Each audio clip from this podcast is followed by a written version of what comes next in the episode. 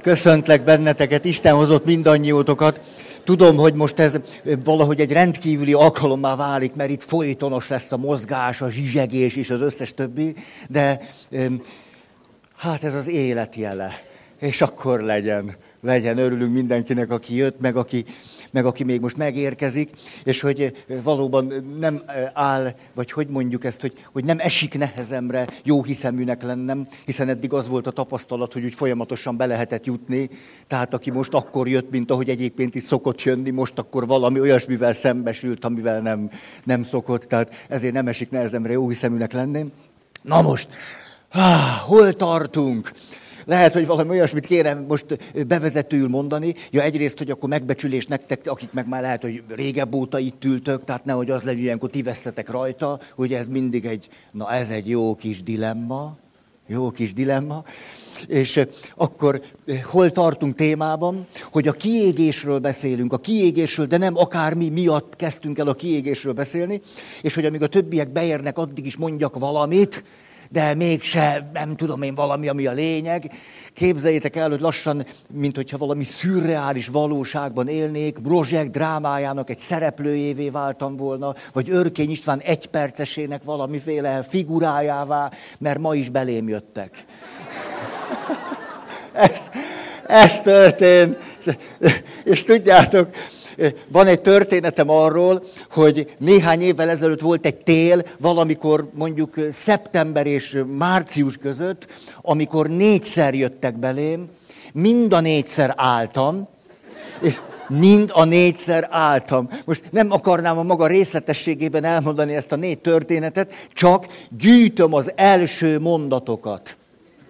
Hogy mi történik akkor, amikor te állsz, fél perce vagy egy, valaki beléd jön, és hogy, ahogy Virginia szatírasszony ezt mondta, érzelmi teher alatt a hiteles kommunikáció esélyei csökkennek és ennek a tapasztalatát bőségesen alá tudom húzni, mert az első élményem, mikor ott álltam a pirosnál, és belém jöttek hátulról, akkor a következő, csak mondom az első mondatokat, hogy elmondhassam az új első mondatot. Mindezt ezért, hogy ti is bővüljetek az élményekben. Milyen nehéz érzelmi teher alatt hitelesen kommunikálni. Hát akkor az erotikus kultúra kibunkálása, hogy ne volna nehéz sokkal nagyobb a kockázat, mint csak ott, mikor járunk, elünk az autóval. Ott aztán van tétje. Na szóval, az első mondat így szólt, én mentem hátra, jött előre, azt mondja, én voltam.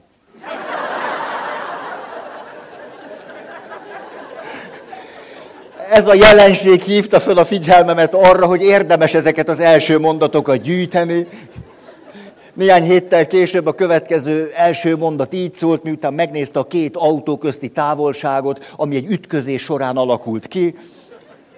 Azt mondja, látszik? A harmadik első mondat így szól, de ott gazdasági totálkára törték az autómat.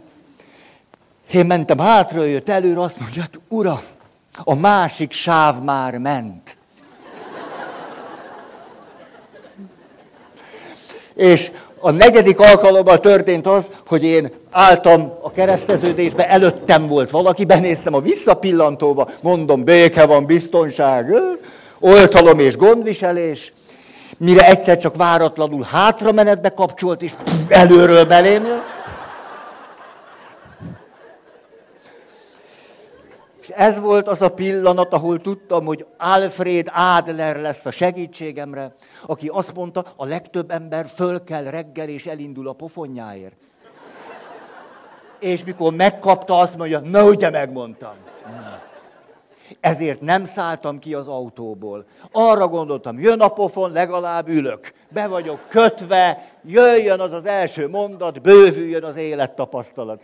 És ennél a negyediknél történt az, hogy jött hátra az ember, én ott ültem, lehúztam az ablaküveget, és azt mondja, nagyon sajnálom, uram, hát történt valami baja, segíthetek, hívjunk mentőt.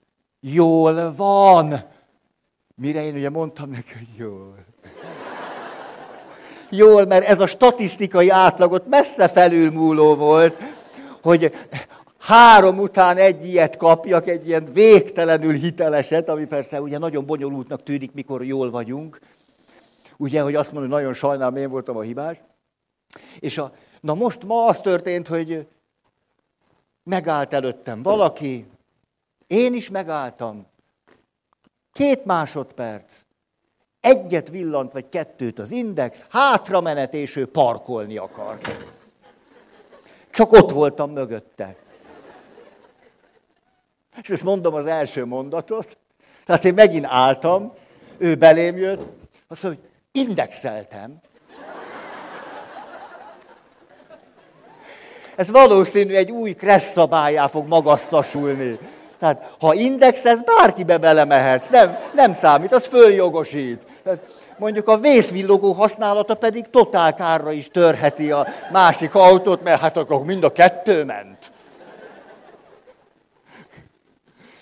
Ezt úgy kötném az előadáshoz, hogy ezt megemlítettem nektek. Ja, de most akkor csak a, a, a számokat is hozzárendelem, hogy tudjátok, mikor Virginia Satirt megkérdezték, hogy hát most akkor körülbelül száz érzelmi nyomás alatt lévő személyből, ott az érzelmi nyomás kellős közepén hányan képesek hitelesen kommunikálni, akkor ő azt mondta, hogy százból hm, hat. Öt-hat. Erre a munkatársai azt mondták, hogy szatír asszony egy gyógyíthatatlan optimista. Most ez azt jelenti, hogy ez most akkor öt, öt ilyen karamból, most a múlt hetit nem veszem, mert ott mondjuk mentem. Ugye javamra legyen szó egyenesen, tehát most ennél egyenesebben már nem lehet menni. Jó, ott is belém jöttek. De ott annyira megrémült az illető, hogy nem tudott beszélni. Tehát tulajdonképpen most 5-1 az arány, ez még mindig nagyon jó. Ez még mindig nagyon jó. Tehát még hogyha öten belém jönnek és mondanak új verziókat, még akkor tartunk a statisztikai átlagnál. De nem szeretném kipróbálni. Annál is inkább, hogy büszke voltam magamra, milyen jó, hogy van több autóm. Ugye, kis korolla, totálkár, roncstelep, elővettem a kis portautót. Ha, na, hogy szép idő van. Na, most vihetem a szerelőhöz.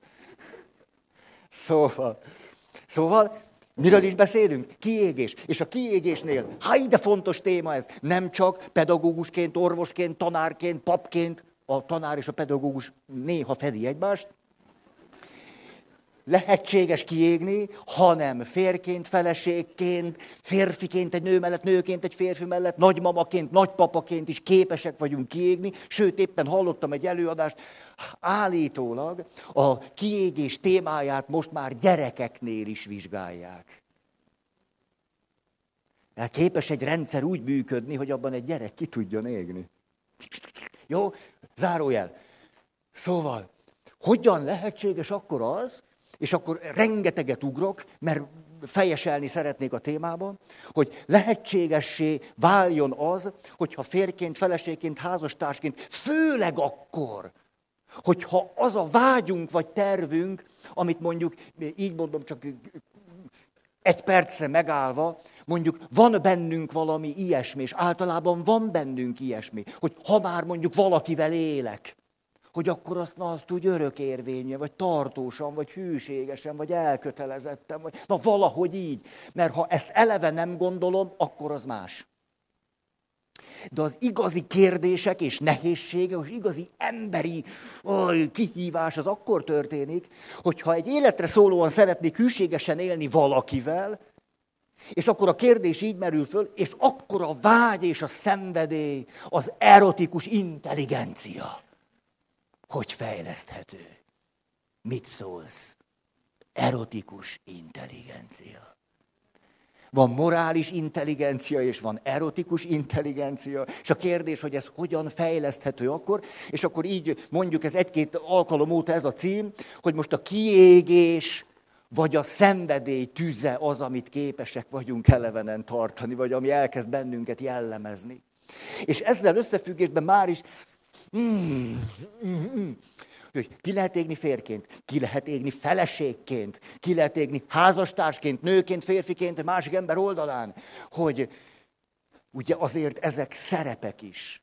Most egy másik nagyon izgalmas mondjuk a céges világból való szám, de azért elgondolkodtathat bennünket. Mikor egy élő rendszerben, ugye a család egy élő rendszer, a házasság egy élő rendszer, ott megbíznak bennünket egy szereppel, akkor te csináld ezt, vagy csináld azt, ez egy szerep. Te most, te most ez a valaki is vagy, vagy leszel.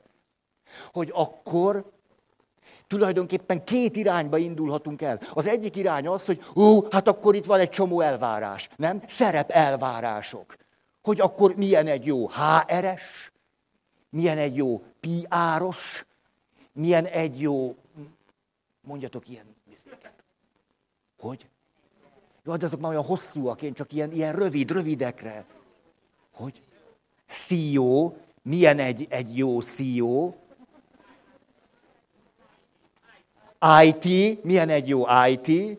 Ezekhez a szerepekhez akkor szerep elvárások fognak kapcsolódni. És a két irány az ez, akkor eltüntetek rögtön két széket, az egyik irány az, hogy jó, hát akkor jó, van, hát a szerep van, a szerep, szerep, na akkor ezeknek a szerep elvárásoknak meg kell felelni. Ugye? Hát, hát ez, ez a szerep, ezt így kell csinálni, hú, hát akkor... És ezzel összefüggésben mi fog történni? Nagyon gyakran elkezdek eltávolodni saját magamtól. Megpróbálok az elvárásoknak megfelelve egy szerepet betölteni az alapján, hogy azt mások kívánják. Vagy azt gondolom, hogy elvárják, vagy azt gondolom, hogy normális. Vagy azt gondolom, hogy akkor azt úgy kell csinálni. Vagy hogy mások azt úgy csinálják.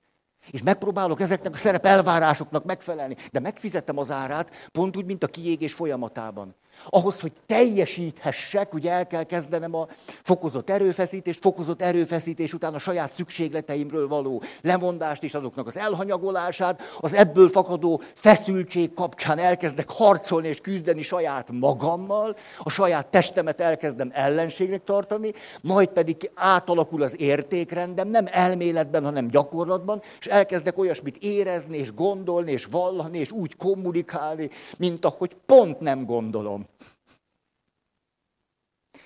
Ez az egyik út, a másik, őt is megbízzák azzal, hogy rendben van most ez a te szereped. Igen ám, de ő a következőt csinálja, azt mondja, ha, ez a szerep. Ez meg vagyok én. És én arra gondoltam, hogy hogy lehetne ezt a szerepet úgy formálni és alakítani, hogy abban ki tudjam magamat fejezni. Hogy az testhez álló legyen hogy az olyan legyen, amiben én jól tudok működni. Tehát tulajdonképpen valami olyasmi vágy is van bennem, ami teljességgel mondjuk egy cég filozófiájával tökéletesen harmóniában van. Szeretném, ha jól tudnám csinálni, eredményesen, szenvedéllyel. Nem akarok kiégni. Ezért az a kérdés, hogy hogy tudnám magamat kifejezni úgy, hogy megmaradok ebben a szerepben. De ez nyilván az által fog történni, hogy én elkezdem alakítani ezt a szerepet. Szabadon elkezdek ezzel a szereppel valamit csinálni. Azt mondom, igen, ez a szerep, de miért kéne pont így? Miért kéne pont úgy? Miért kéne pont egy szereppel kapcsolatban, hogy az egyetlen gondolatom legyen, hogy minden elvárásnak megfeleljek? Hely! Mondjatok arányokat. Hány százalék van itt? Hány százalék ott? Csak úgy zárójelbe teszem, ők lesznek az eredményesebbek. Tehát egyébként a rendszer szempontjából is így járnánk jól. Hosszú távon főleg. Egyrészt a rendszer ezekkel a kreatív energiákkal rendelkező eredeti emberekkel jól jár, másrészt pedig nem ég ki. Akkor hány százalék? 80-20. Fölhúzom a nadrágom. Olyan vagy már, mint Virginia Satir, gyógyíthatatlan optimista. Mert a kutatások szerint 90-10. 90-10. Miért érdekes ez a mi szempontunkból? Most képzeljük azt el, hogy a férnek lenni is egy szerep, feleségnek lenni egy szerep, házastársnak lenni egy szerep, ez egy szerep, és van egy élő rendszer, és volt ennek egy ünnepélyes megfogalmazás, a házasság és ott én ez vagyok, és férj, és feleség, és ezek elvárások fognak kapcsolódni, nem is akármilyenek. És itt mondanék valamit, amit Persze mondtam, de most szeretném kiemelni, hogy az első részét nem mondtam, a második részét mondtam, de nem emeltem ki.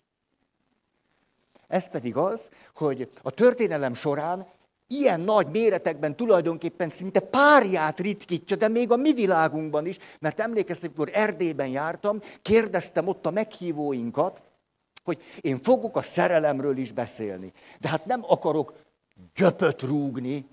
Mondjátok meg nekem, hogy ti szerelemből házasodtok-e vagy nem. Hát mit tudom én? A Pesten tudom, hogy nagyjából hogy van. De Gyergyóban nem tudom, hogy van. Csíkban nem tudom, hogy van. Nem tudom, hogy van. És akkor minél inkább mentünk bele Erdélynek a rengetegébe, annál inkább azt mondták, a nagyszüleinket inkább az jellemezte, hogy nem szerelemből. Hát az csak két nemzedékkel odébb van.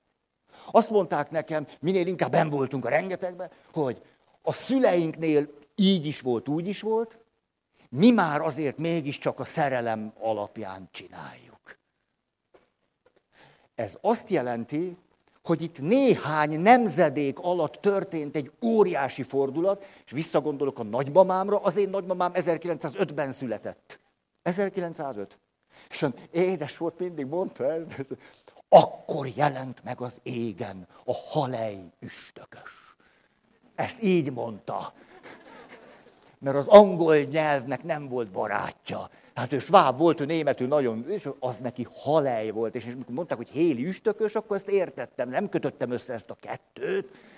Míg nem aztán egyszer csak rádöbbentem, hogy ez a nagymamám héli üstököse. Csak ő azt mondta, hogy halej. Hát nagybabám akkor született, amikor az égen föltűnt 1905-ben a halej üstökös. És az én nagymamám sem szerelemből házasodott. Nem Beza. És ennek a történetét is nem egyszer elmondta, és közben ennek a történetnek volt egy titok része. Ez pedig a titok része az volt, hogy ő egyébként úgy, úgy néha úgy hogyan informálódott arról, hogy az a katonatiszt, akiben ő szerelmes volt, hogy mi is van vele. És nem volt még Facebook. Ö, micsoda vakmerőség kellett csak úgy informálódni egy katonatiszt iránt. Miközben hát az én nagymamám mégiscsak, na, egy sváb valaki nem egy katonatiszt. És a nagypapám, amikor apai ágon, és amikor a nagypapámnak a szerelme meghalt, a nagymamám, másodjára ő sem szerelemből házasodott. Hanem azt mondta, itt van ez a kis gyerek, az én apám, hát fiatalon meghalt az anyja, hát anya kell neki, kell egy nő a házhoz, hát aki gyütt, azt elvette. A nagy, nagy szüleimmel is így volt. Haj-haj. Miért érdekes ez? Mert tulajdonképpen szinte néhány évtizede mondhatjuk azt, hogy, hogy társadalmi méretekben szerelem alapon házasodunk. Vagyis néhány évtizede történik az, hogy, mert régen ez hogy volt? Régen úgy volt, hogy megházasodtunk valakivel, és néha úgy fölrúgtuk az egészet azért, hogy a szerelmünkkel együtt legyünk. Ha? Ugye valami ilyesmi? Aztán ebből vagy lett valami, vagy nem, de hát... Mm, a szerelem kívül volt. Most nagy méretekben a szerelem belül van. Most éppen a szerelmünkkel házasodunk meg. De hogy ennek milyen következményei vannak, egyáltalán nem világosak. Azt gondoljuk, hát miért ne tudnánk, miért ne értenénk, csak hogy tulajdonképpen ilyen méretekben nem is tudjuk, hogy ilyenkor mi van. Főleg pedig, hogy mi történik akkor, ha ilyen nagy méretekben a szerelmemmel tudok megházasodni, és utána hosszú távon szeretnék vele nem egyszer az erotikus intelligencia hullámain is szenvedéllyel együtt lenni. Hogy ennek a kultúrája eddig még nem is dolgozódott ki. Ha. Hát ez valami egészen, akármilyen furcsán is hangzik, de ez valami, valami új dolog most. Hm. És most jön az, ami, amit szeretnék aláhúzni, mert meglepő lehet. Ugyanis még mindig él bennünk ez a fantázia, hogy ha szerelmemmel házasodok meg, jaj, most ezt szeretném megélni. Ö, na gyere te. Ö. Te kékség. Hát. Ah. Hát komolyan jól, jól lettem rögtön. Hát ha szerelmemmel házasodok meg, hát ennél jobb nem lehet, ennél több nem lehet. Mi más lehet a biztosíték arra, mint hogy, hát, hogy a szerelmemmel vagyok. És mikor a szerelmemmel vagyok, és éppen a hormonális bum tart, és megkérdezik, hogy meddig akartok együtt lenni, akkor nagyon csúnyán nézünk vissza. Hogy, hogy meddig? Mit tudsz te a szerelemről, te? Hogy? Hát örökké. Nem, de ez. És ott van bennünk ez a, most talán már merném azt mondani, ez a naivitás, hogy azért, mert mi most már szabadon és szerelemmel, ez valamiféle jó biztosíték lesz. Persze halljuk a híreket, hogy nem. De a, az értetlenségünk nem oszlik. Jó, jó, értem, látom, hogy nem, de most akkor mi van? És ilyenkor téves következtetésekre tudunk jutni, mégpedig az, hogy ja, ja, ja, ja, ja, hát nem ő volt az igazi. Mert a mítosznak állnia kell. Legalább az álljon. Hosszú távon. Ezért azt mondjuk, nem, nem, nem, nem, nem, a, a, a szerelem a biztosíték, ha a szerelem van, ak- akkor jó, jó nyomra kerülünk, és akkor megközül az igaz, és ez az igaz. Valójában eddig éppen arra jutottunk, hogy a helyzet inkább fordítva van hogy ha nagyon a szerelem alapján házasodunk, ennek következtében olyan belső dinamikák és logika kezd érvényesülni bennünk és a kapcsolatban, ami hosszú távon éppenséggel a szenvedély ellen hat. A szenvedély, a vágy, az erotika ellen fog hatni ez éppen a szerelem logikájából következik, nem is valami másból. Tehát nem arról van szó, hogy valamit elrontunk, figyelmetlenek vagyunk, éppen magából a szerelem logikájából következik. És ennek, hogy az egyik világát már hosszan mondtuk, ezt nem akarom ragozni. A másik, miért? Mert emlékeztek, hogy az életünkben nem csak alapigazságok vannak például. Minden élő rendszer addig marad fönn, míg a működése szükséges energiát valahonnan fölveszi. Ezt mondhatjuk úgy is, nem eszünk, nem iszunk, megdöglünk. De ez mégis csak egy előadás. Na. Léteznek alap igazságok, ám de léteznek alap konfliktusok, alap dilemmák és alapfeszültségek. Törvényszerűen jelennek meg, és megoldhatatlanok. Lehet velük élni, csak megoldani nem lehet őket. Ilyen például az, hogy épp a szerelem révén átélem azt, hogy na, te vagy a vágyat, jaj, jaj, jaj, ha messze vagy. Ezt nem bírom elviselni. Éppen azt élem meg, mit? Ezt. Nem akarom, hogy távol legyél, azt akarom, legyél közel, közel, közel, közel, közel, és mi, mi együtt a nagy mi, kialakul a nagy mi, mi, mi és mi, és közel, és mi számíthatunk egymásra, és elköteleződünk, és érzelmi biztonság, ugye? Érzelmi biztonság, összetartozás, hűség, ah, jaj, de jó, hogy nem kell félni. Nem kell aggódni, hiszen te vagy nekem, és én neked, és ez nagyon jó, és ezt, szabadon. Jaj, de jó, közel, közel, közel. Igen ám, de minél inkább csak ezt tudjuk mondani, hogy közel, közel, közel, ez annál inkább hosszú távon a vágy és a szenvedély kioltásához vezet. Mert aki nagyon közel van, és mindig ott van, és mindig, és mindig, és mindig, már nem titok. Már nem a vágy tárgya, már nem ismeretlen, már nem titok, már nem esetleg tilos, vagy nem szabad, vagy kaland. Hát ne, nem tud kaland lenni, mert minden mozdulatát ismerem. Nézem reggűtő estig, meg itt a fölébredek, ott is pont úgy horkol már 14 éve. De ebben az az érdekes, hogy ezt mi akartuk így. Mert van egy alapdilemmánk, és az alapdilemma, emlékeztek, így szól, hogy itt van a biztonság, a biztonság, a kiszámíthatóság. Hát, hát és közben a gyerekek is születnek. Hát persze, hogy kell. Nagyon normális.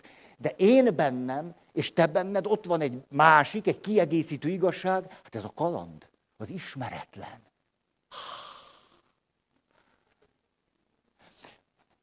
valaki leevezett az Amazonason. A világon először legalábbis tudomásunk szerint. A régiek nem eveztek végig, most minek, nem, nem az a fajta volt. Ő levezet végig, azt kérdezi tőle a riporter, hogy hú, hát ezt az emberi teljesítményt, ezt a halálveszély, az ismeretlen, a kihívás, a kaland, az utazás, hogy maga nem fél. Mert hogy visszanézett rá ez a, ez a azt mondja, Uram, ha nem félnék, nem mernék többet hajóba szállni. Azért merek ezeken a veszélyes vizeken evezni, mert félek. Hát nem eszement vagyok. Ezért, amikor azt mondjuk, ha kell nekünk a vágy, a szenvedély, az ismeretlen, a kaland, a kihívás, ott mindig lesz szorongás. Mindig lesz kiszámíthatatlan, ott elkezdhetünk aggódni, ott nem tudunk dolgokat biztosítani, ott fenyegetettséget élhetünk át. Egész természetesen, hát ez a természet rajza. Na de a szerelem révén, nem akármi miatt, épp a szerelem révén akartuk ezt kiiktatni. Most legyél közel, és legyen biztonság, és kiszámíthatóság, és, és harmónia, és érzelmi összetartozás, és akkor hogyan csináljuk ezt? Végtelenségig szabályozunk mindent. Hogy hogy beszélünk egymáshoz, hogy mikor beszélünk egymáshoz, hogy milyen szavakat lehet az, hogy milyen szavakat, döbbenetesen struktúrálunk mindent. Mindezt azért, mert az értéknek ez az egyik része nagyon fontos nekünk. És mi kapcsolódik ehhez? Ehhez az aprólékos szabályozáshoz. Az, hogy azt mondjuk, harmadikról ne is álmodj. Mindenképpen elejét kell venni, hogy legyen egy...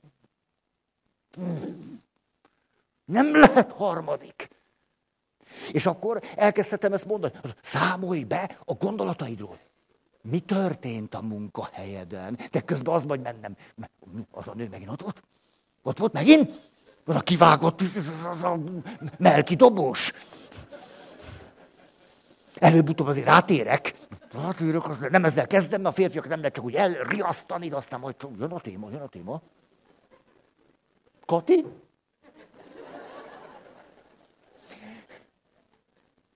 És lesznek tabuk, hogy erről nem lehet beszélni, és az tilos, és, és akkor és, és a fantáziáj. Gondolsz rá? Akkor azt mondjuk, őszintességnek elkezdjük azt nevezni, hogy semmit nem tarthatsz meg magadban, vagy magadnak minden.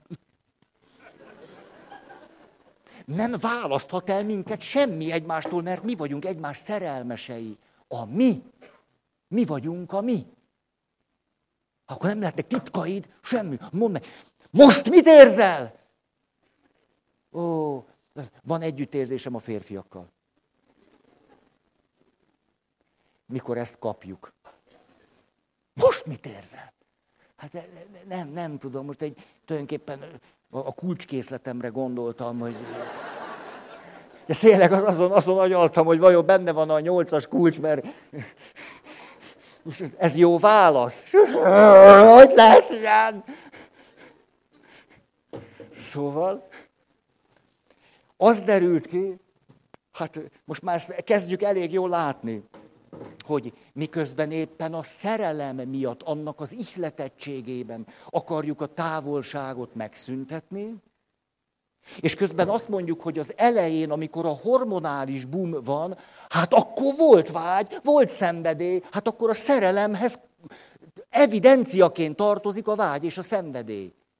Sokkal inkább a hormonális boomhoz tartozik evidenciaként a vágy és a szenvedély, és ahhoz, hogy még nem ismerlek. Még meg kell hódítani téged, még távol vagy, még elveszthetlek, még nem voltunk ott az oltárnál, még nincs közös lakás, még, még, még más is lehet. Ez tüzel engem. Még be kell vetnem magam, és ezt nem is rossz szándékból csinálom. Há. Hát igen, vannak, akik aztán, hogy kiábrándulva párkapcsolatban azt mondják, jó, hát az elején megy ez a demózás, aztán utána persze. Az derült ki, hogy közben pedig hogy a vágy és a szenvedély, az erotikus kultúra ki tudjon alakulni, arra a szabadságra van szükség, hogy azt mondjam, tudod mit? Menj, menj nyugodtan. Menj. Hát menj, menj. Megengedem neked a távolságot. És itt beszéltünk arról, hogy ez, ha a szerelem logikája bekebelezett bennünket, azt mondjuk, hogy ez elviselhetetlen. Nem, nem, nem. Jön a rettegés és a félelem. Ha érettebb a személyiségünk, akkor azt mondjuk, hú, hú, na ebben van kockázat. Van benne fenyegetettség, kiszámíthatatlanság, de kétség kívül azóta többet gondolok rá. Tulajdonképpen újból kezd a vágyaimnak a, a most a tárgya, ez egy nagyon csúnya kifejezés, szóval valahogy megjelenik ismét a vágyaimban. Ha pont azért, mert éppenséggel megengedtem neki, hogy szabad legyen. Ezért, ami a, a vágyat és a szenvedélyt föl tudja hosszú távon szítani, az az, ha elfogadjuk és elismerjük, hogy szabadok vagyunk. Akkor is a házasságban élünk, és elköteleződtünk egymásnak.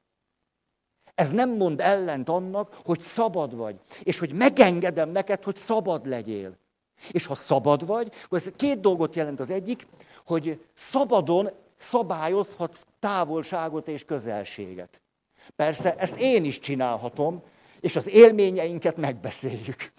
És jó nekünk, vagy nem jó, vagy mit szeretnénk, és mert fontosak vagyunk egymásnak, nem lesz mindegy, hogy mit mondunk. Ez nagyon is fog ránk hatni. Ez nem azt jelenti, hogy akkor erezd el a hajam, mit számít nekem, hogy te mit csinálsz. De nem ezt jelenti. Hanem, hogy elkezdődik egy, egy szabad, egy szabad fölfedezés és kaland és kísérletezés, hogy mit kezdjünk itt a közelség távolsággal. Ha képesek vagyunk a fölmerülő ismeretlent és félelmet valahogy elviselni. Mert ha az túl nagy, akkor, akkor, akkor te, ne, te ne legyél szabad. Ugye ilyenkor történik, az, ismertem egy atyát, jaj, ez olyan cinikus tudott lenni, na, nem én vagyok. Azt mondja egyszer, hát megfigyeltem, hogy a házas férfiaknak a ruházata megváltozik. Hogy amikor olyan fiatal emberek, olyan, tudom, olyan jósvádájúak és a többi, hogy akik ilyen menő cuccokban vannak, és ilyen laza Jackie, nem tudom, van még ilyen a Jackie, ezt nem tudom, Jackie. Jól van, Jackie. Lazar, Jackie, meg bőrkabátok. És amikor megházasodnak, egyszer csak az asszony azt mondja, hogy drágám, veszek majd én neked. Vesz is. Idétlen pomponos sapka, lehetetlen lógó kabátok. Nehogy valaki szemet vessen rá az indesőmre. Inkább kötök neki kesztyűt abba. Bármikor így kapaszkodik, ha nem látszik a gyűrű az ujján, a kesztyűt lehessen látni. Lehessen látni, van ott asszony. Még ha azt gondolják, az anyja nekem úgy is jó. Szóval éppenséggel annak az izgalma és kockázata, hogy elismerjük azt, ami egyébként van, hogy szabadok vagyunk. Tulajdonképpen csak valami olyasmit ismerünk el, ami van. Hogy tényleg bármikor elmehetsz. És minél inkább azt mondom, hogy nem mehet sehova, annál inkább nem lesz kedved velem élni. A vágyról most ne is beszéljünk. Mert ami a vágyat aztán egészen ki tudja oltani, amikor az egyik vagy a másik fél kölcsönösen azt mondja, nem tudok nélküled élni. Nem tudok, meg, meghalok. Hát most egy, egy hulla jelölt, az gyere, hát hogy? Hát, sem, hát hogy? Hát a, a lélek ezt a ambu, ambi pumpát fogom, ezt adunk neki levegőt, nem fog szexelni vele. Hát ne viccelj már. Hát most mondta, hogy meg, meghal nélkülem.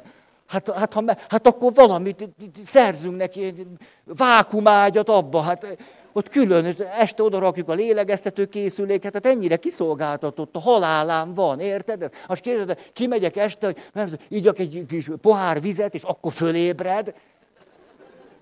Hát minimum az oxigénmaszkot kell rátenni. Ez miket mond? A, Látjátok, akármilyen furcsán is hangzik, de amikor itt vagyunk a szerelemben, a szerelem logikájából következik az, hogy érzelmi biztonságban lenni, érzelmi biztonság, érzelmi összetartozás, plusz a felelősség, plusz az elkötelezés, nem is mondom, nem is mondom.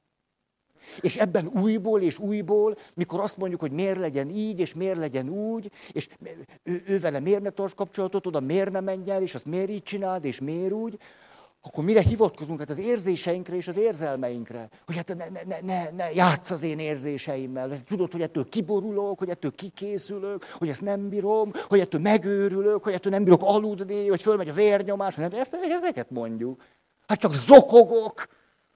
Ugye a férfet börtönben érzem magam. Hmm. Miért érdekes ez? Mert tulajdonképpen mit üzenünk egymásnak? Hát gondoskodj rólam. Hát le, legyek neked fontos olyan értelemmel, el ne veszíts engem szem elől. Hát hadd számíthat csak rá, hadd számíthassak rád.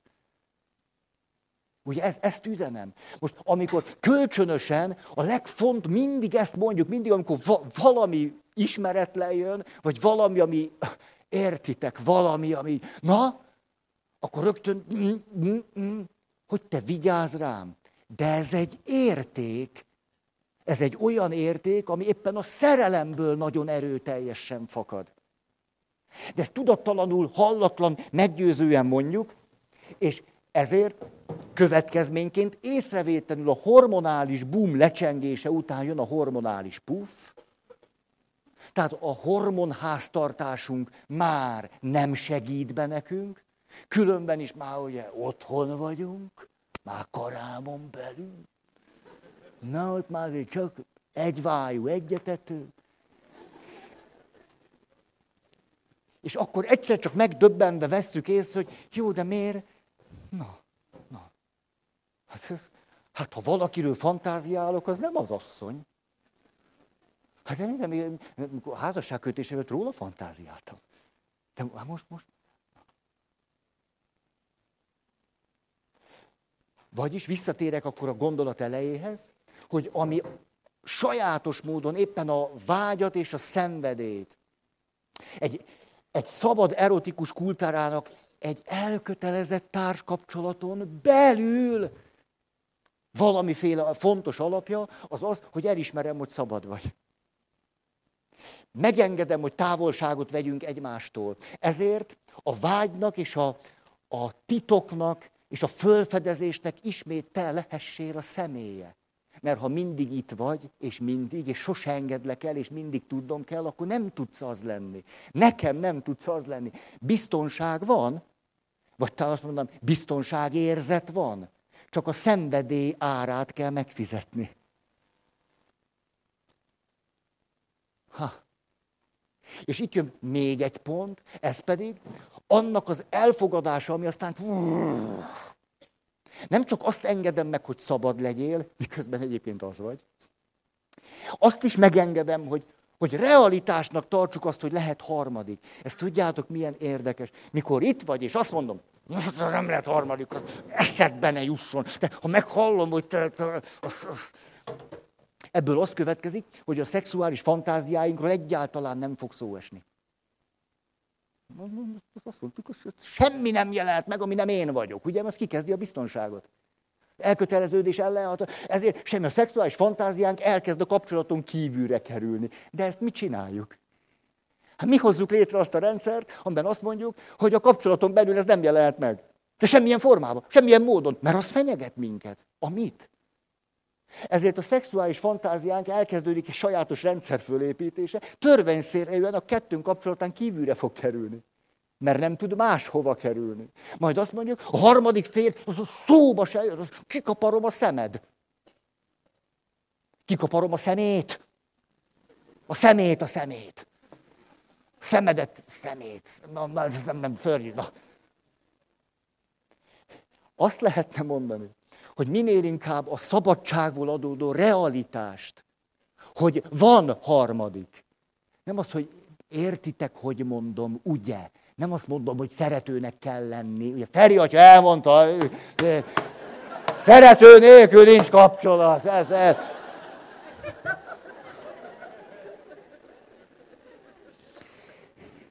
Arról beszélek, hogyha valaki az Amazonason megy le egy gumicsónakkal, érheti őt ez az. Erről beszélek. Hát, megyünk az Amazonason, mert a szenvedés, a kaland nagyszerű, de nagyon legyen biztonságos. Tehát olyan legyen, hogy sinen húznának. Egy ilyen láthatatlan sín legyen az Amazonason lefektetve, és akkor ott így, így siklunk, és akkor ilyen sikongatunk, mint a vidámparban. Hát ez nagyon szenvedélyes lesz, tényleg. Hát azt mondjuk, a harmadiknak, mint valami lehetőségnek, még a gondolatát is innen kiírtjuk, mert az a mi ellenhat, az a minden ellenhat, ami miatt, és hát a főleg aztán most biztos, hogy félre lehet engem érteni, én tudom. De minél inkább aztán a keresztény meggyőződéssel az igazságoknak, az értékeknek ezt az oldalát még úgy meg is szenteljük. Hát akkor aztán pláne. Milyen harmadik? Na, Hát e, eleve ez egy pap hogy beszélhet ilyenről? Mi az, hogy harmadik?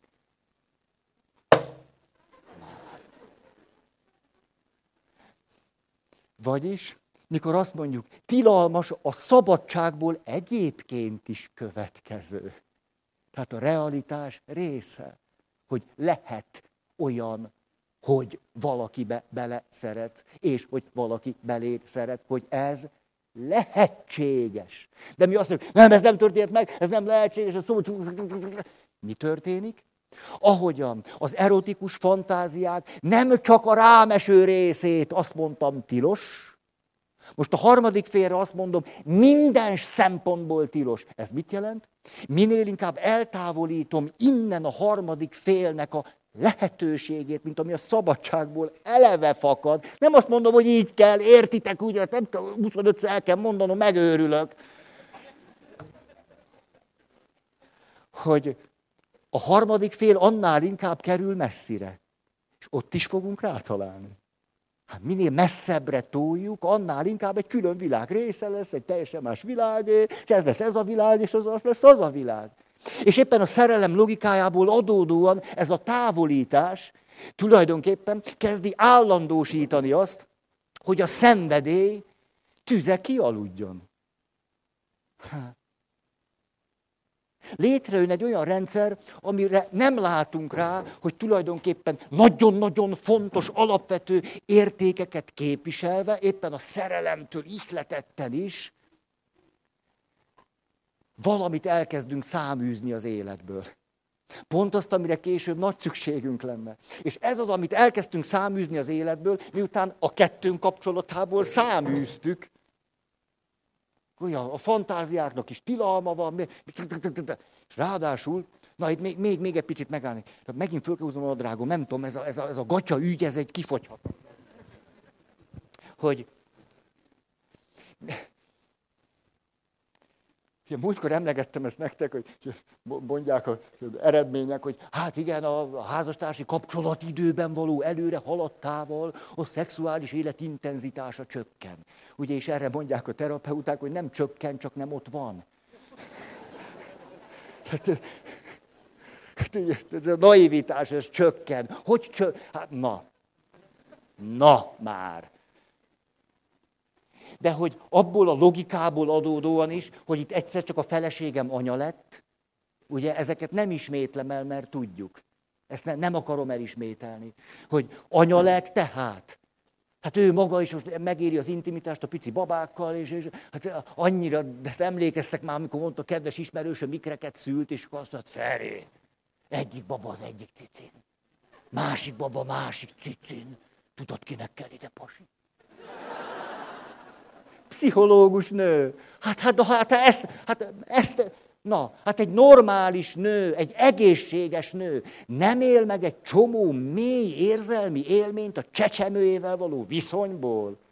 Hát még jó, hogy megél. Na.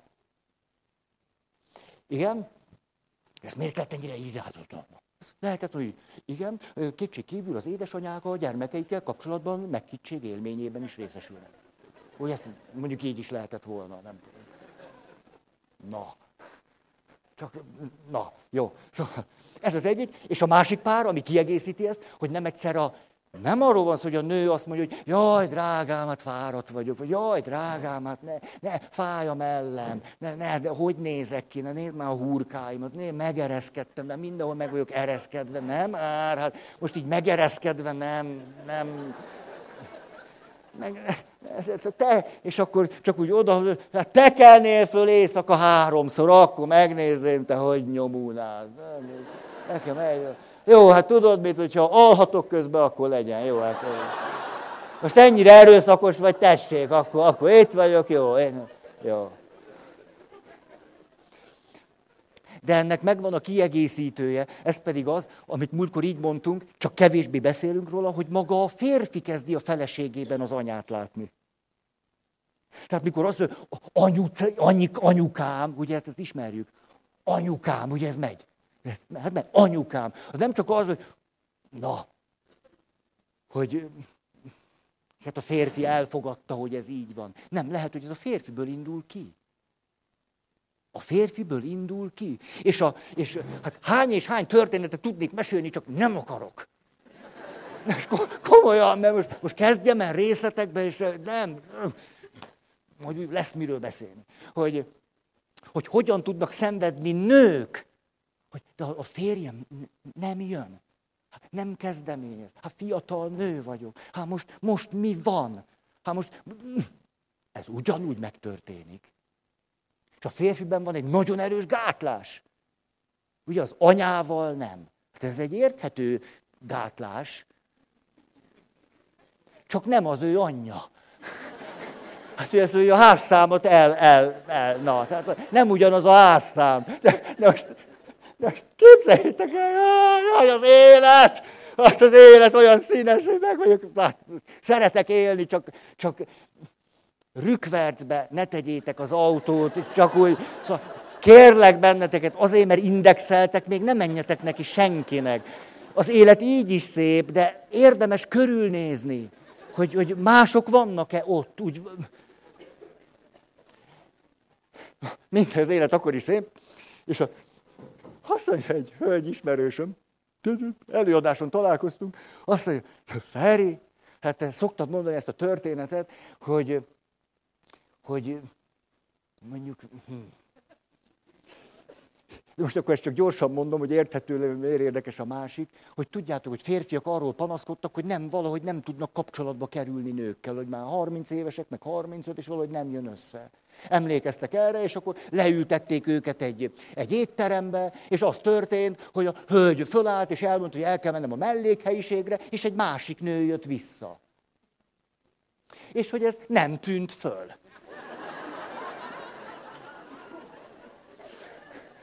És hogy a kutatók vérszemet kaptak, hogy azt mondja, akkor nézzük meg a 21. századi férfi defektusok eme nagyon érdekes világát, és megcsinálták azt, mert a kutatóknak semmi se drága, hogy barna nővel kezdődött a randi, és szőke ment vissza.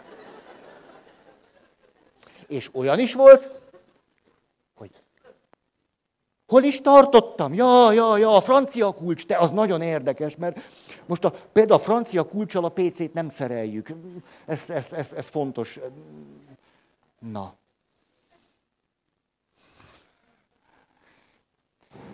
Azt mondja nekem ez a kedves hölgy ismerősöm, képzeld el, mi történt velem, Feri. Ott vagyok a munkahelyemen, csöng a telefon. Fölveszem, azt mondja, hogy vagy? Ezt, ezt hallja. Hát a férjem nem szokott ezzel fölhívni.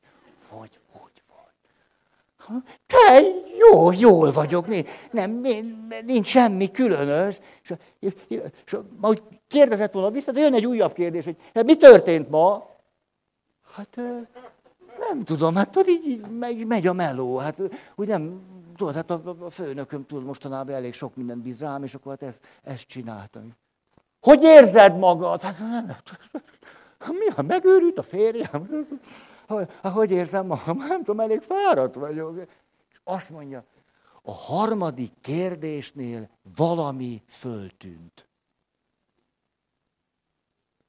Ez az ismeretlen pasi, aki azt kérdezi, mi van veled, hogy vagy, azt hiszi, hogy a feleségével beszél.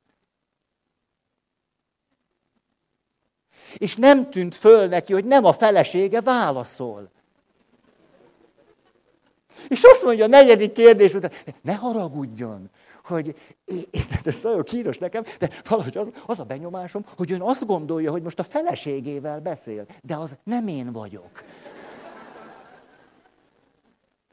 És erre elkezdett szabadkozni a férfi, és tudjátok, mit mondott? Ez a csavar benne azt mondja, jaj, hát elnézést, tudja, tulajdonképpen én is olyan kínosan érzem magam, hogy elkezdtünk két hete pár terápiára járni, és a terapeuta azt mondta, hogy minden nap hívjam fel a feleségem a munkáján, hogy hogy van.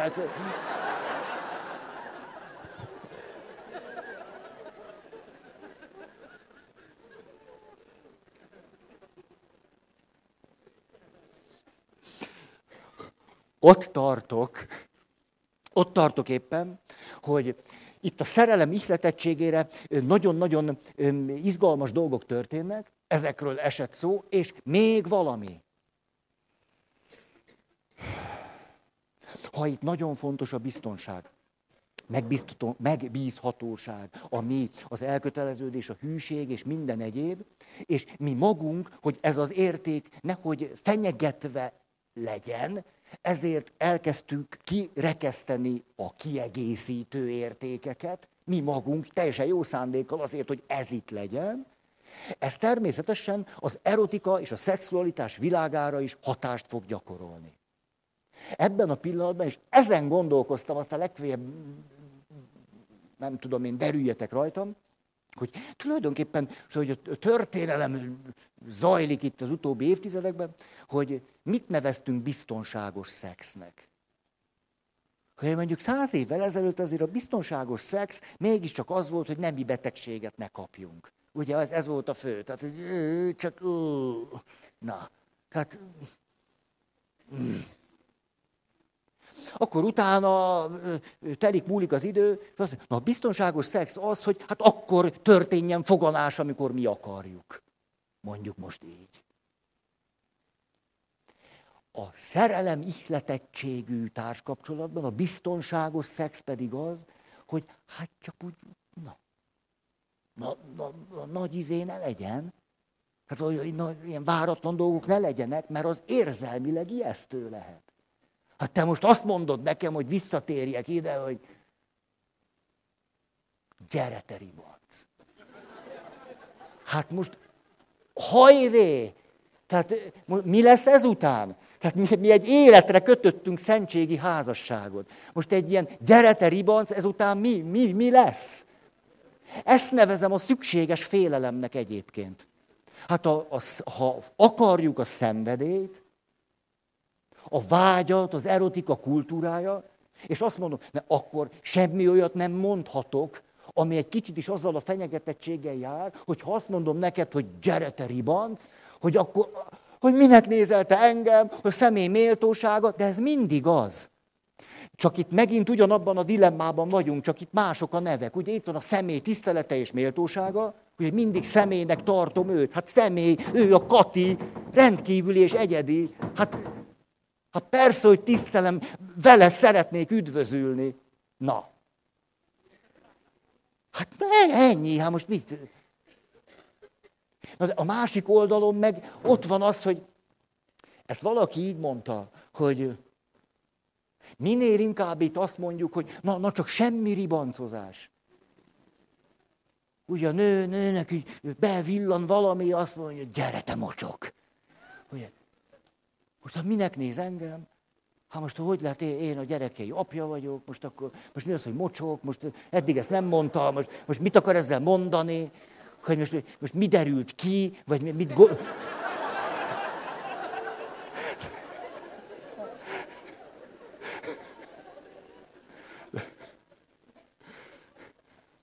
hogy elkezdjük itt ezt az egész világot szabályozni. Azt mondjuk, ezek nem lehetnek, mert ezek az érzelmi biztonságot kikezdhetik. Valami olyan váratlan dolog történt, egyszer csak úgy villansz egyet, és nem tudom, csinálsz valamit, hát, hát mi tudjuk, hogy utána mi lesz. Hát mert lehet úgy is, hogy leülünk a cukiba. De drágám, arra gondoltam, hogy a szexuális életünkben lehetne esetleg az, hogy egyszer én azt mondanám neked, de persze, csak ha, ha, ha, ha beleegyezel, tehát, ha, ha, na, hát tudod, hogy szeretlek, hát, hát, te, te vagy, hát ez egész nyilvánvaló, tehát most is ezen az alapálláson vagyok, hogy, hogy, hogy egyszer, de szeretettel, szeretettel mondanám neked azt, hogy de most nehogy, me, nehogy megbántódj, amit most mondani akarok. Tehát semmi rossz szándék nincs bennem. E, egyszerűen csak ez jutott eszembe, de hogyha azt mondod, hogy hülyeség, akkor, akkor, akkor hagyjuk is. Tehát na, na, esztük a dobos tortát, és akkor megyünk tovább, és, és az élet szép, tényleg van három gyerekünk, tehát nem ér annyit az egész. Hogy, hogy úgy esetleg egy, egy, hát egyszer. Ugye a fantázia minden alkalommal. De, tehát, hogy, hogyha ha e, egyszer de, de tényleg csak, ha neked ez nem baj. Ha nem bántana, hogy tényleg, de ha nem is egyszer, nem, nem tudom, kevesebbszer is lehet, mert nem akarok. De, hát most, most hogy, hogy hát telhetetlen nem akarok lenni, ez először, ugye tudom, hát mohóság, meg, meg, meg késóvárság, hát na, na, na, na, na, na, na, hát ismersz, na, ismersz.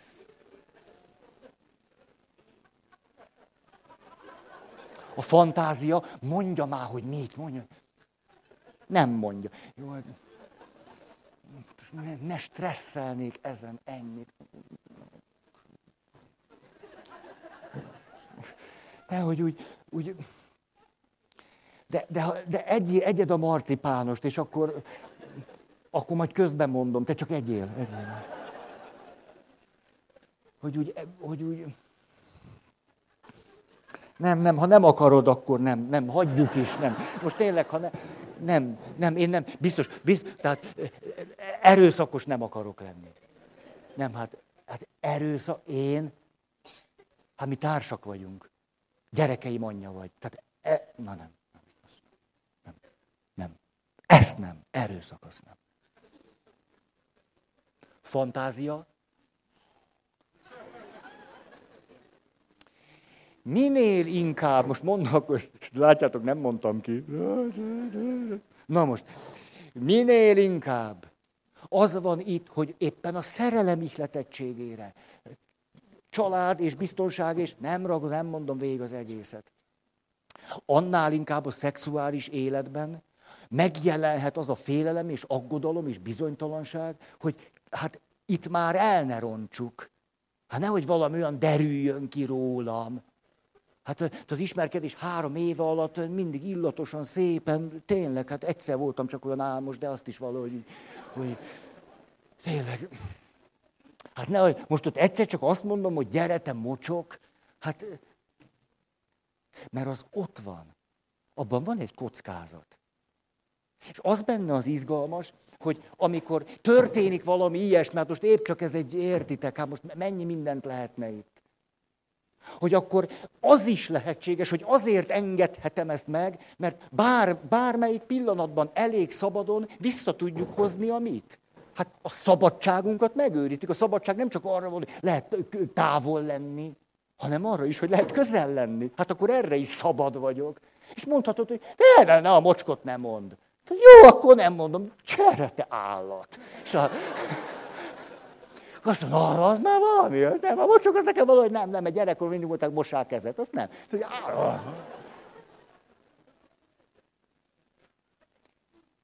Érthető, amit próbálok mondani? Hogy minél inkább a biztonság világának a kereteibe kerül az úgynevezett biztonságos szex, annál inkább ölődik ki annak a kockázata és a szenvedélye, hogy, hogy valami kiderüljön rólunk. A fantáziámról, a vágyamról, a... Minél inkább a biztonságos szex keretein belül éljük az erotikus világunkat, annál nehezebbé válik,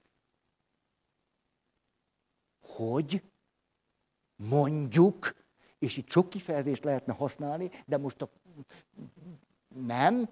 Mondjuk ezt a kifejezést használnám, hogy úgy magamévá tegyelek. Hát ha, ha tisztelet és méltóság, és nem gyünesz ki. De attól még ilyesmi lehet.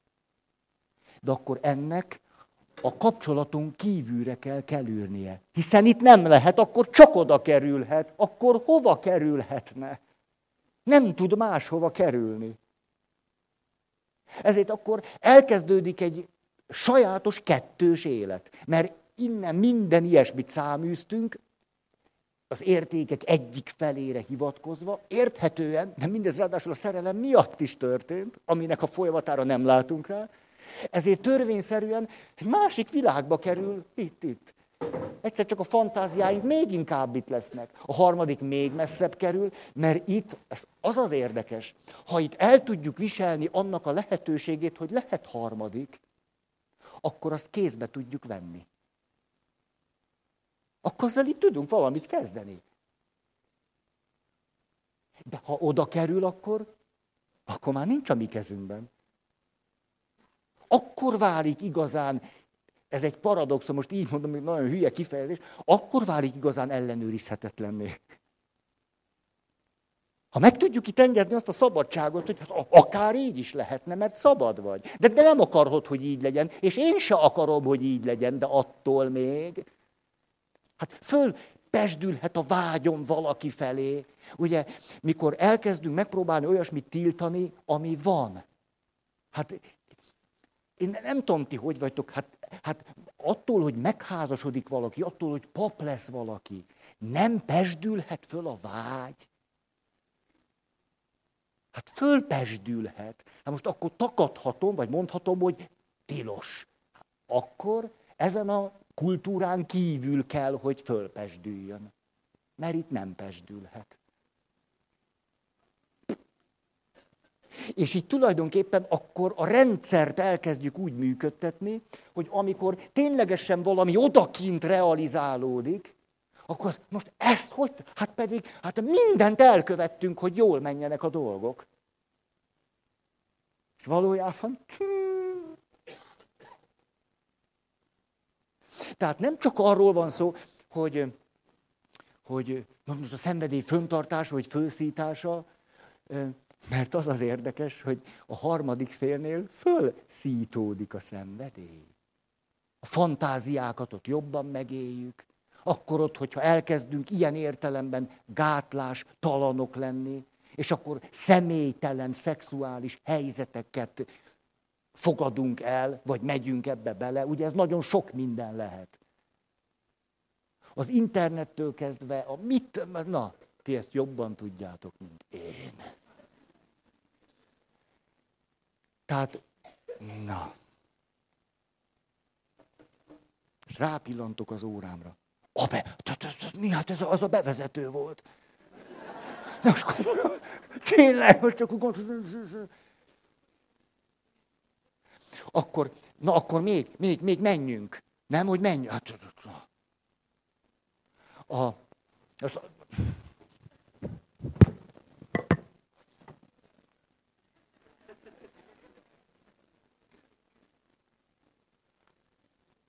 Azt mondja, hogy a szabadság elismerésével két dolog történik.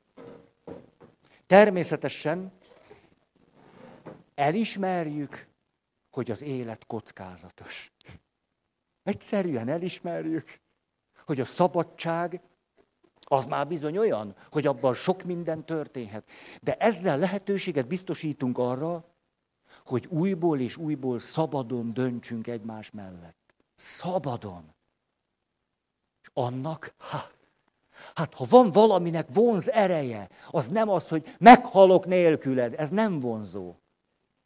Akkor az a jó, akkor segítő vagyok, tényleg még jó, hogy van diplomám, tőle szociális munkásként, vagy kicsit értek ehhez, tehát egy ilyen haldokló férjel valamit fogok tudni. De amikor azt látom, hogy a, a másik olyan Szabadon. És ebben, hogy szabadon, mit engedélyezek még? Háj, háj, háj.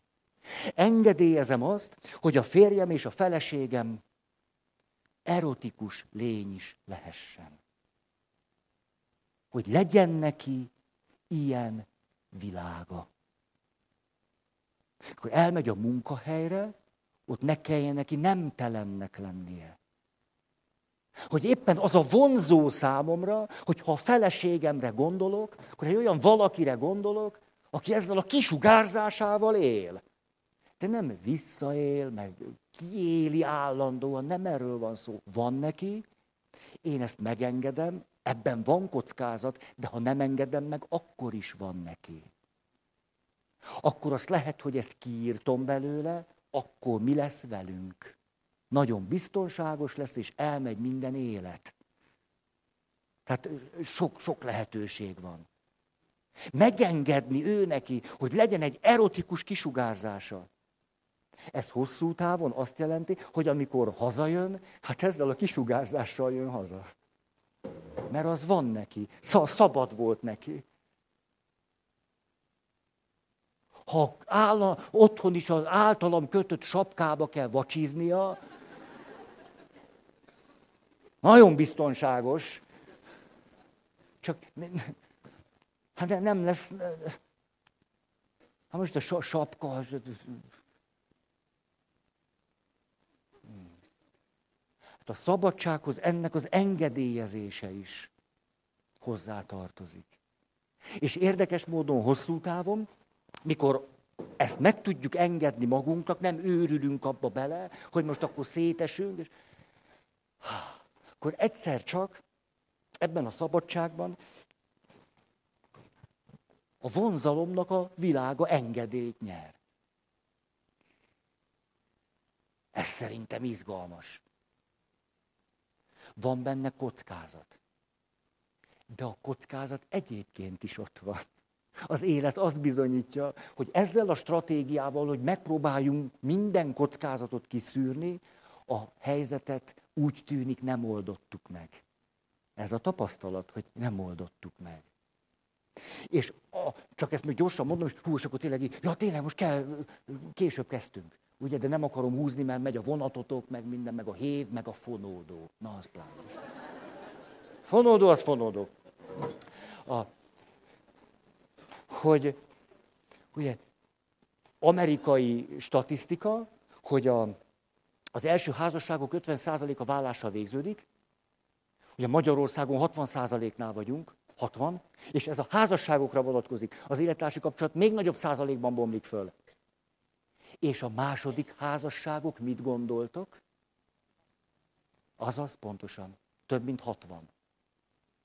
Tehát nem is az történik, amit naívan gondolnánk, hogy azt mondjuk, jó, hát ne, az elsővel nem sikerült, mert fiatal voltam, és éretlen voltam, és, de most rájöttem, hát most rám köszöntött az igazi szenvedély, a vágy, a szerelem, hát ő az, hát mennyi mindent nem láttam, nem értettem, na most már 30-asan, 40-esen, most tudom, milyen az élet. És nagyobb százalékban fogunk válni, mint az elsőből. Azért, és erről már sokat beszéltem, azért, mert tulajdonképpen ezt a dilemmát nem oldottuk. Megoldani nem lehet. Nem tudjuk tartani. Nem tudjuk. Tehát akkor azt jelenti, hogy itt megéljük a biztonságot, ott a szenvedét. És akkor, amikor az ott tönkre megy, akkor kezdjük előről. Akkor most itt megéljük a biztonságot, és megy, akkor egy harmadiknál a szenvedét. Ezt itt nem, nincs elrendezve. De az is lehet, hogy az, hogy jó, nem kell harmadik, úgy szép lassan kimegy belőlünk az élet. Csak zárójelben, akinek sok gondolatát használom, de szerintem ez zárójel. Ez a, a Eszter Perel, magyarul is jelent meg könyve, ő azt mondja, hogy ez nem a könyvében van, azt hiszem nem, hogy ő tulajdonképpen holokauszt túlélőknek a leszármazottja. És azt mondja, hogy őt a szenvedély a vágy témája tulajdonképpen azért kezdte el foglalkoztatni, mert azt látta, hogy holokauszt túlélők között voltak olyanok, akikből kiment minden élet. Túlélték, de nem maradt bennük élet. És azt mondja, volt egy kisebbség, akik miután átélték ezt, megnőtt az élet szeretetük. a szenvedélyük, és valahogy a, az élethez még mélyebben kapcsolódtak. Azt mondja, ők voltak kevesebben. És azt mondja, hogy engem azt kezdett el érdekelni, hogy miért történik az egyik, és miért történik a másik. Mitől tud valakiben a vágy és a szenvedély fönnmaradni, akármi is történik. Hogy ez érdekelte őt, és azt mondja, ahogy ezt a dolgot kikutattam, utána jutottam arra, hogy hogy van ez a kapcsolatban. Hogy akármi is történik itt, és ki az, akiben a vágy és a szenvedély fönn tud maradni? Mert én a túlélőkön láttam, hogy annak a fönnmaradása lehetséges.